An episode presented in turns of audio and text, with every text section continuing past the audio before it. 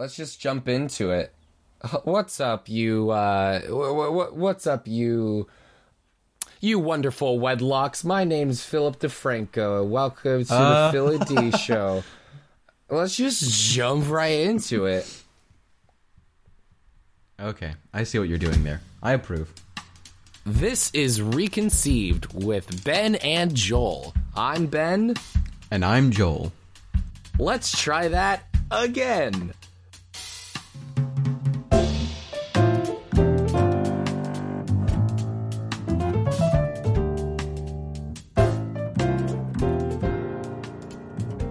This is Reconceived with Ben and Joel. I'm Joel. And I'm Ben. I have never had the name Ben, and I probably never will. So now that we've gotten that out of the way, Ben, how you doing? Are you doing good? I'm doing well, yes. How are you doing? Uh, I'm a bit sick. I don't know if it picks up. Uh, my voice may be a bit lower and raspier than usual, so that's not great. Uh, it's been a bit hectic, but all in all, it's been good. I can't really com- complain. Um, and uh, and at the end of the day, all is well. You know. Mm-hmm. But let me ask you this, Ben. Is all truly well? What are your opinions about the world's current state? There is a lot of suffering. Mm. More than you could possibly imagine. Okay. That's quite a bit. And and that's it. It's it just kind of sucks. It's easier to focus on the negative than it is on the positive. Absolutely. Yes, there is a lot of suffering, and even though there may be a few pockets of happiness and joy, it seems for the most part that the world kind of sucks and it's getting worse. However, would you believe me if I said that the world is not only in the best state it has ever been, but it is actually getting better? Would you believe that, Ben? I would be intrigued as to how you came to that conclusion. The way that I've come to this conclusion is by looking through hard data, looking through statistics, professional opinions, and after and individual stories and after looking at all of that i can safely say that it is practically an irrefutable fact that the world is becoming a better place Hmm. That's a bold claim. i know and it's a very broad one as well So let's jump in. Why do you think the world's getting better? Yeah, let's just jump into it. Uh, but actually, before I do, uh, I want to clarify that I'm not saying that the world is perfect or that Oh, sure, it's like it's on the right absolutely trajectory. wonderful. It's all happiness and rainbows. Like we said before, there's a lot of crap. The main, uh, the the main source that I found th- this information off of was a TED talk by Steven Pinker, who is a psychologist. Ah, Pinker. Yes. And this isn't just a source. Rather, this TED Talk was all about all kinds of statistics on how to measure the world's state. And uh, in it, some of the first ones that he gave were about America. Last year, there were 5.3 homicides for every 100,000 people in the US, which isn't great. Another downer for the US is the fact that 7% of its population was in poverty. But those numbers aren't necessarily a bad thing when you put them into perspective of America's history. Looking at the numbers from 30 years ago that were using the same metrics, instead of 5.3 homicides for every 100,000 people, it was 8.5 homicides for every 100,000 people. Instead of 7% in poverty, the US had 12% of its population in poverty, which is almost twice as much. What about on a global scale? Well, last year, the war the world had 12 wars going on, 10% of the population in extreme poverty, and then 238 people who had died from terrorist attacks. That was last year? That was last year. And those numbers aren't great. However, when you compare them to 30 years ago, where there were 23 wars, 37% in extreme poverty, and 440 terroristic deaths, those numbers start to show that the world was actually improving. Though it's not perfect in any manner, it's still very much an improving world. Um, and if 1987 was just a very bad year, that wouldn't really mean anything. However, Pinker continued on to talk about lots of different statistics uh, from many decades, from many centuries. And if you have the time, uh, I would highly suggest to that you watch the entire TED Talk, uh, which we will link in the show notes below. However, he goes on to show a large pool of data showing across decades and centuries that humanity has made exponential improvement when it comes to life expectancy, health, sustenance, prosperity, peace, freedom, safety, knowledge, leisure, and happiness. Ooh, that's that's that happiness one. That I, that's one that I Yeah. want to zoom in on in particular. Yes. Um, because that's what seems the most at issue in America. We're very materially well off, but people aren't happy. There's are astronomical rates of depression, anxiety, suicide is on the rise. So how is happiness improving and how do we measure that? basically the the statistics that he give in the presentation um, is uh, according to those statistics that were measured on a global scale that 86% of the world's countries um, have seen uh, happiness in in the general communities in recent decades increase um, that may not necessarily be on personal levels, but as far as communities go in those countries, happiness has increased. So it's less of a general, spe- it's less of a specific person's happiness and more of uh, a, a community's happiness as a whole, if that makes sense. Hmm. And do you happen to know if that's measured by asking people if they're happy or if there's another way of doing that? Uh, I, I don't know the specifics of how those statistics were measured, but if humanity is getting better in all these different facets, then why does everybody think the world's getting worse? And why does everyone seem more and more depressed with the world and in their lives? There are many factors that go into that. Um, but one of the largest contributors is the news cycle, um, which, you know, is hardly a surprise to anyone. But in i i- the, the way that the news cycle sort of portrays the world is not necessarily inaccurate. In John Vivian's book, The Media of Mass Communication, he explains that though journalism, uh, or he explains that though journalists are fairly balanced when they present any given story, they can be biased in what stories they actually present. That's where the issues come around. So, because of this, as humanity has been improving in recent decades, according to Pinker's data, uh, companies like New York Times and uh, various broadcasters have used increasingly more negative emotion words in headlines and produced steadily more gloom stories. So, as the world gets better, the perception of it gets worse as communities start to become more peaceful and people gain more freedom, more prosperity, uh, as they are in better health, as they are able to uh, focus their time more on things that they love rather than focusing on all of the different uh, tasks that are before them, their idea of the entire world is just the exact opposite. Hmm. Why do you think that is? the main issue is with us, the people. That's the main reason why those stories uh, get as much traction as they do, why those stories exist as much as they do, and why people think the world is getting worse. Because those negative news stories are made because those newscasters know that they will be more successful than positive ones because they play into both uh, our morbid curiosity as humans and our desire for instant gratification. Good news is a slow progress, while bad news can happen, you know, in an instant.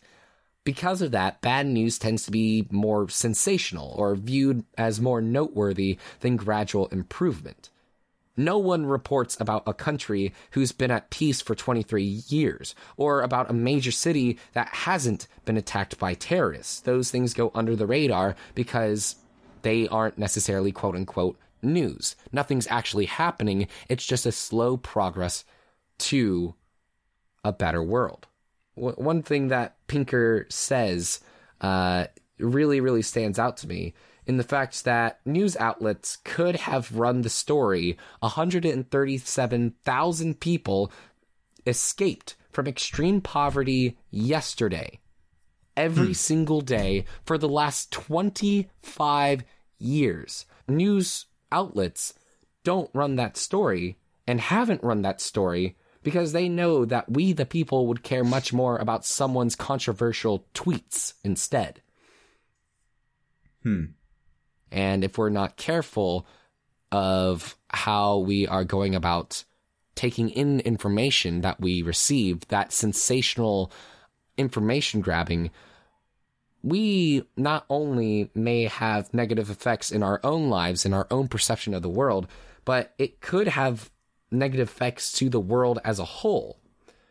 Going back to Pinker, he had an NPR interview in his TED Talk where he uh, uh, clarifying things in his TED Talk where he really wanted to make the point that this progress that is being measured, uh, this progress that he has gathered the different information from the various sources, those pieces of progress aren't there by themselves. They aren't there inherently.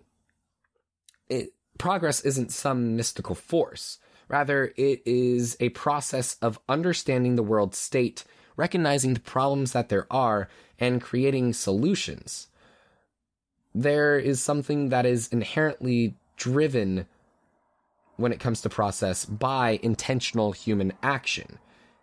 It's not something that is an inevitable state of the universe. The universe is very apathetic when it comes to humanity, and if we disappeared, then the, the universe would probably keep on going on. So we need to recognize that in order for the world to continue to become a better place, we as humans need to continually be working towards that. But if we don't believe that progress is possible or that the world is getting better, then we won't have any motivation to continue that progress. I'm curious, why is it that you think that the world has to be getting better in order for us to want to continue to make it better? Like, would, a, would the world have to have an upward trajectory for individuals to want to continue it? What I'm not saying is that the world has to be getting better in order for people to have the idea that it can get better.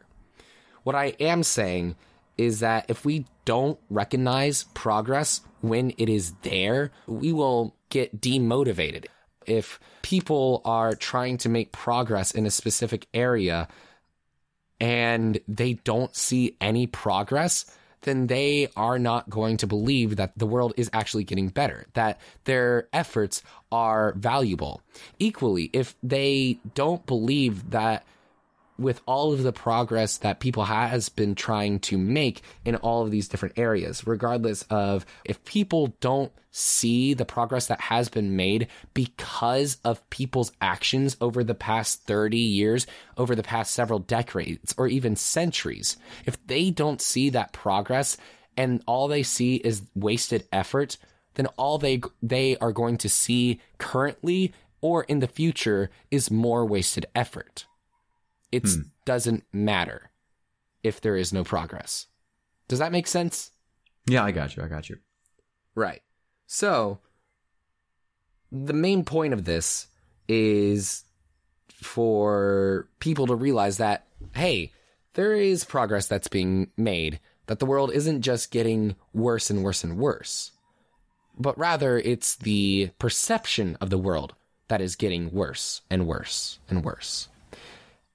There are plenty of bad things that still happen in the world. There are plenty of issues that still need to be addressed.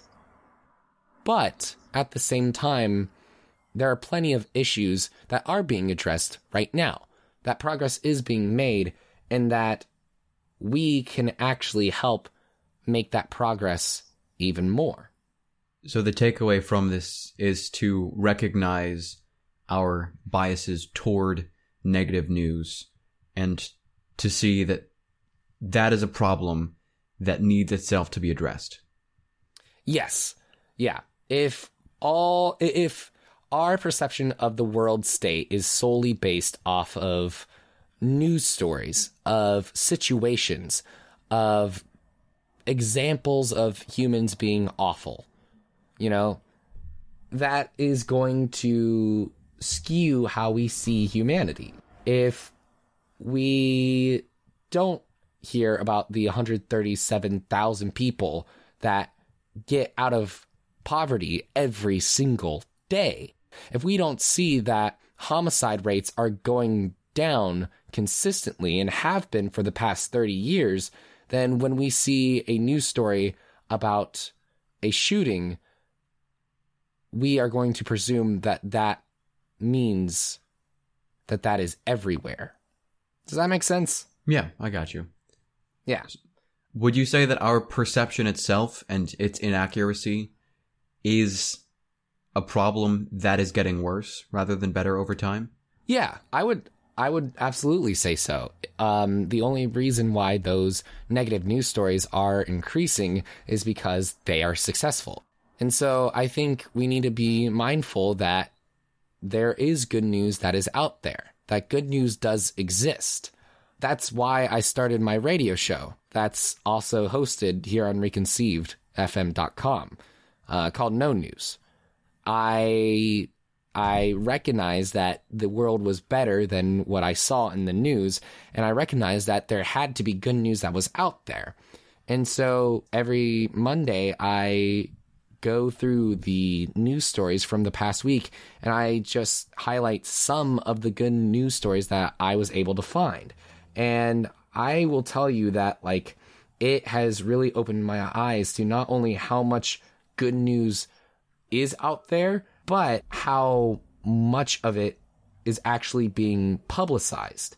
It's not as widespread as, say, the negative news stories, but they are just as important. And I, have been doing this for the past several weeks now on XLR1.org, and it has really, really made a difference in how I see the world. Um, so there have been lots of news stories that have been coming out about school shooters. If we only see those news stories of shootings that were successful, then we're going to assume that A, that can happen everywhere, B, that's going to happen everywhere, and C, there's nothing we can do to stop it. However, that's not true. Uh, several weeks ago, I covered a story about a mom who was actually able to stop a school shooting, a school shooter, before the planned attack. He was going to attack two separate schools, and that mother was able to um, recognize the situation and take the appropriate actions and was actually able to stop that man on his way to the schools. And that news story went completely under the radar because it wasn't sensational. The world is not as bad as it seems, that the perceptions that we have are skewed, and that the world can improve and is improving. And we should just pay more attention to it.